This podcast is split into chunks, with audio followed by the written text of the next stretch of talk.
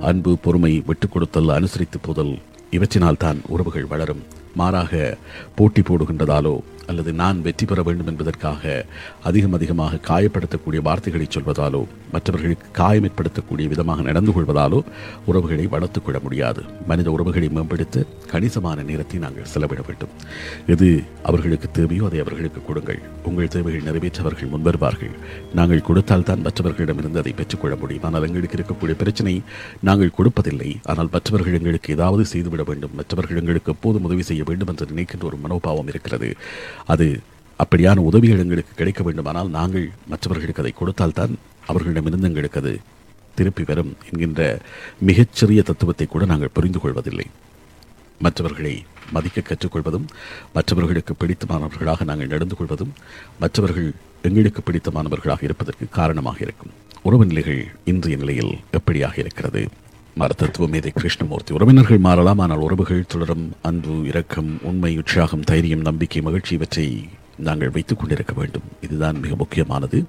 வெறுப்பு பொறாமை சோர்வு பொய்மை பயம் சந்தேகம் கவலை இவற்றை எங்களுடைய மனதிலிருந்து நீக்கிவிட வேண்டும். அப்படியாக நீக்கிவிட்டால் தான் நாங்கள் வாழ்க்கையிலே ஆரோக்கியமான ஒரு முறையாக வாழ முடியும்.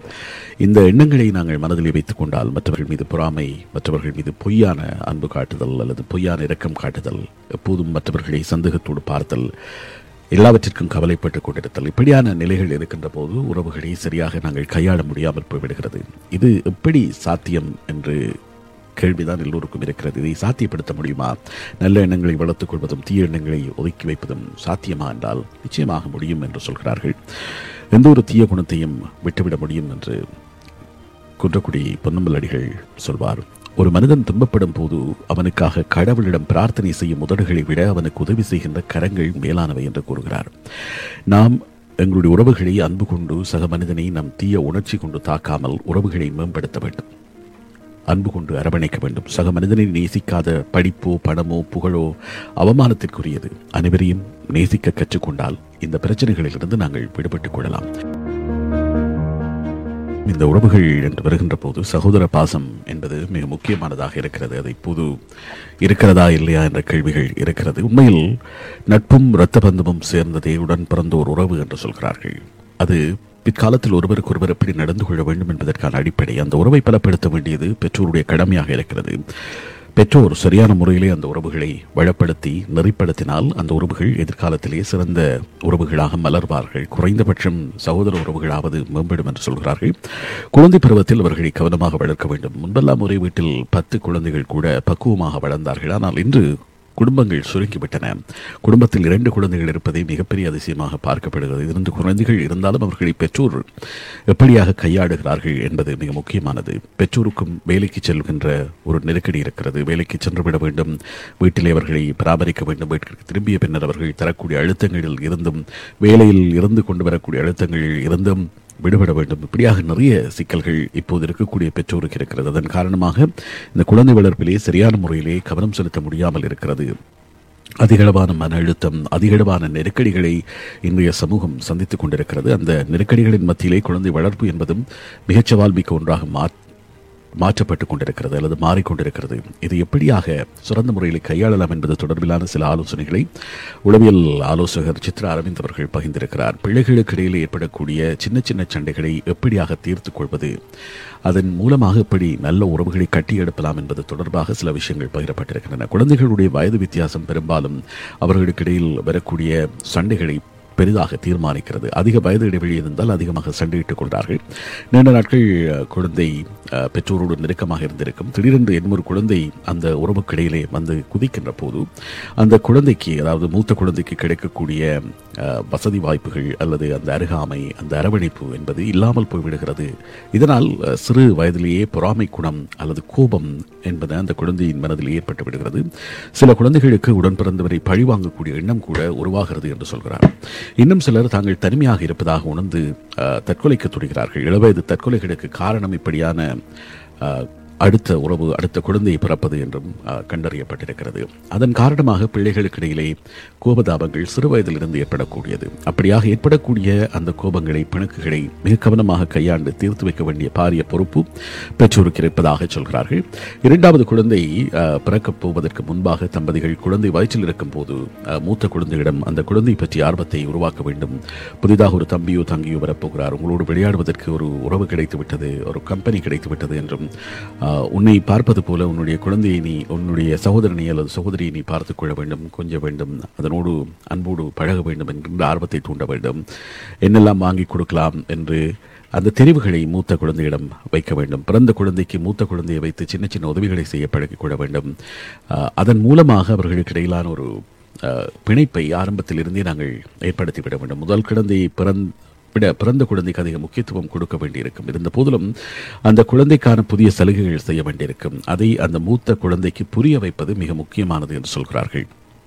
உன்னை இப்படித்தான் வளர்த்தோம் என்று சொல்வதோடு அதற்கான ஆதாரங்களை புகைப்படங்களாக இருக்கலாம். இப்போதெல்லாம் வீடியோ எடுத்து வைத்திருப்பார்கள். அந்த வீடியோ ஆதாரங்களை காட்டுவதன் ஊடாக தனக்கும் அப்படியான கவனிப்பு ஆரம்பத்தில் இருந்தது என்பதை அந்த குழந்தைக்கு நாங்கள் புரிய வைக்க வேண்டியது மிக முக்கியமானது என்று சொல்கிறார்கள். வழக்கம் போல் பெற்றோரிடம் பேசாமல் இருப்பது தனியாக போய் உட்கார்ந்து கொள்வது என இருந்தால் அதை பெற்றோர் கவனித்து நடந்து கொள்ள வேண்டியது மிக முக்கியமானதாக இருக்கும்.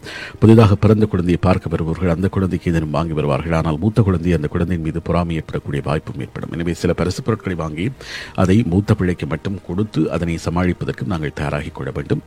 இந்த இந்த ஃபேமிலி ரூல்ஸ் என்கின்ற ஒரு விஷயம் சின்ன வயதிலிருந்தே நாங்கள் அதை பழக்கப்படுத்திக் கொள்ள வேண்டும். எது சரி எது தவறு தவறு செய்தால் என்ன தண்டனை என்பது பற்றியெல்லாம் நாங்கள் தெளிவாகவே வரையறுத்து விட வேண்டும். குழந்தைகள் அதை மீறுகின்ற பட்சத்தில் அவர்களுக்கு ஏற்கனவே குறிப்பிட்டபடி என்ன தண்டனையோ அதை தவறாமல் வழங்க வேண்டும். அப்போதுதான் அந்த ஃபேமிலி ரூலுக்கு ஒரு ஒரு விதமான மரியாதை அல்லது ஒரு விதமான பயம் என்பது ஏற்படும்.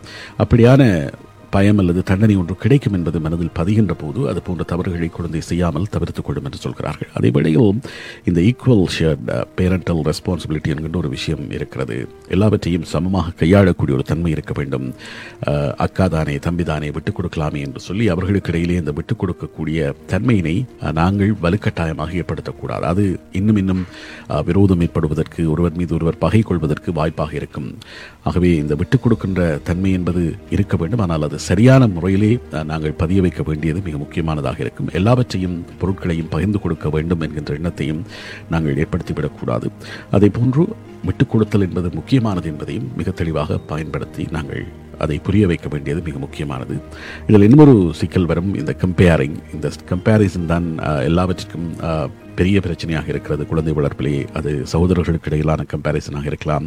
அல்லது அந்த குழந்தைகளுடைய நண்பர்களின் மீதான ஒரு ஒப்பீடாக இருக்கலாம். இந்த ஒப்பீடுகள் எந்த வகையில் இருந்தாலும் அது சகோதரர்களுக்கு இடையிலான ஒப்பீடாக இருந்தாலும் சரி வெளியில் இருக்கக்கூடிய நட்பினரான ஒப்பீடாக இருந்தாலும் சரி சில வேளைகளில் உறவினர்களின் குழந்தைகளுடன் ஒப்பீடாக இருந்தாலும் சரி இந்த கம்பேரிசன் என்பதும் குழந்தைகள் மனதிலே தேவையற்ற ஒரு அவநம்பிக்கையினை ஏற்படுத்தி விடுகிறது என்ற ஒரு விஷயம் இருக்கிறது. இரண்டு குழந்தைகள் இருக்கின்ற போது ஒரு குழந்தையை மட்டும் முன்னிறுத்தி பாராட்டுவது மற்ற குழந்தை நல்ல மதிப்பெண் பெறுகின்ற போது அதை சுட்டிக்காட்டி உன்னால் இப்படி பெற முடியவில்லை என்று பேசுவது ஒப்பிடுவது இவற்றையெல்லாம் நாங்கள் தவிர்த்துக் கொள்ள வேண்டும் என்று சொல்லியிருக்கிறார் சித்ரா. அதே போன்று இந்த பாசிட்டிவ் ரீஎன்ஃபோர்ஸ்மெண்ட் என்று சொல்லக்கூடிய எப்போதும் ஊக்குவிக்கக்கூடிய ஒரு விஷயத்தை நாங்கள் பெற்றோர்களாக நாங்கள் வழங்கிக் கொண்டிருக்க வேண்டும்.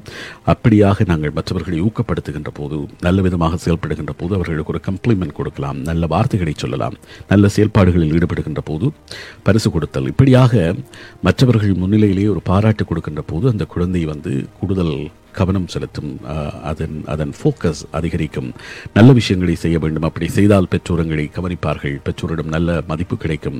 மற்றவர்கள் எங்களை மதிப்பார்கள் என்று உணர்ந்து செயல்படத் தொடங்கும். அதே போன்று நீங்கள் ஏதாவது பெற்றோர் தவறு விட்டிருந்தால் அதற்காக மன்னிப்பு கூற வேண்டும். சகோதரர்களுக்கிடையிலும் ஏதாவது தவறுகள் இழைத்திருந்தால் அதற்கான மன்னிப்பு கூறுவதற்கு நாங்கள் பழக்கப்படுத்திக் கொள்ள வேண்டும். தங்கள் தவறுகளை ஏற்றுக்கொள்கின்ற மனப்பக்குவத்தை குழந்தைகளிடமிருந்து ஏற்படுத்த வேண்டும். அப்படி குழந்தைகளிடமிருந்து அந்த தவறை ஏற்றுக்கொள்கின்ற மனப்பக்குவம் ஏற்படுத்தப்படுகின்ற போது வளர்கின்ற போதும் அந்த குழந்தை பெரியவராக வருகின்ற போதும் ஏதாவது தவறு செய்திருந்தால் அந்த தவறுக்கு மனம் வருந்தி மன்னிப்பு கேட்டு அந்த தவறை திருத்திக் கொண்டு அதனால் பாதிக்கப்பட்டால் அவர்களுக்கு ஆறுதல் சொல்லக்கூடிய ஒரு மன மனநிலை ஏற்படும். நாங்கள் இந்த மனவருத்தம் தெரிவித்தல் என்கின்ற ஒரு விஷயம் நாங்கள் தவறு விட்டால் அதனை ஏற்றுக்கொள்கின்ற பக்குவம் இந்த பொறுப்பு கூறல் என்பது மிக முக்கியமானதாக இருக்கிறது. அதை சிறு வயதிலிருந்து தான் நாங்கள் வளர்க்க வேண்டும். அப்படியாக பொறுப்பு கூறல் தன்மையோடு அல்லது மனவருத்தம் தெரிவிக்கின்ற தன்னுடைய தவறை உணர்ந்து தெரிந்து கொள்கின்ற திரி திருத்திக் கொள்ளக்கூடிய மனப்பக்குவம் குழந்தைகளிடம் வளர்கின்ற போது அவர்கள் பெரியவர்களாக வளர்கின்ற போது உறவுகளை கையாளக்கூடிய பக்குவம் அவர்களுக்கு கிடைக்கிறது. உறவுகள் உடைந்து போகாமல் பார்க்கக்கூடிய இயல்புகள் அவர்களுக்குள் ஏற்படுகிறது என்று சொல்கிறார்கள். அதே போன்று இந்த நம்பிக்கையை கட்டியெழுப்புதல் என்பதும் மிக முக்கியமானதாக இருக்கிறது.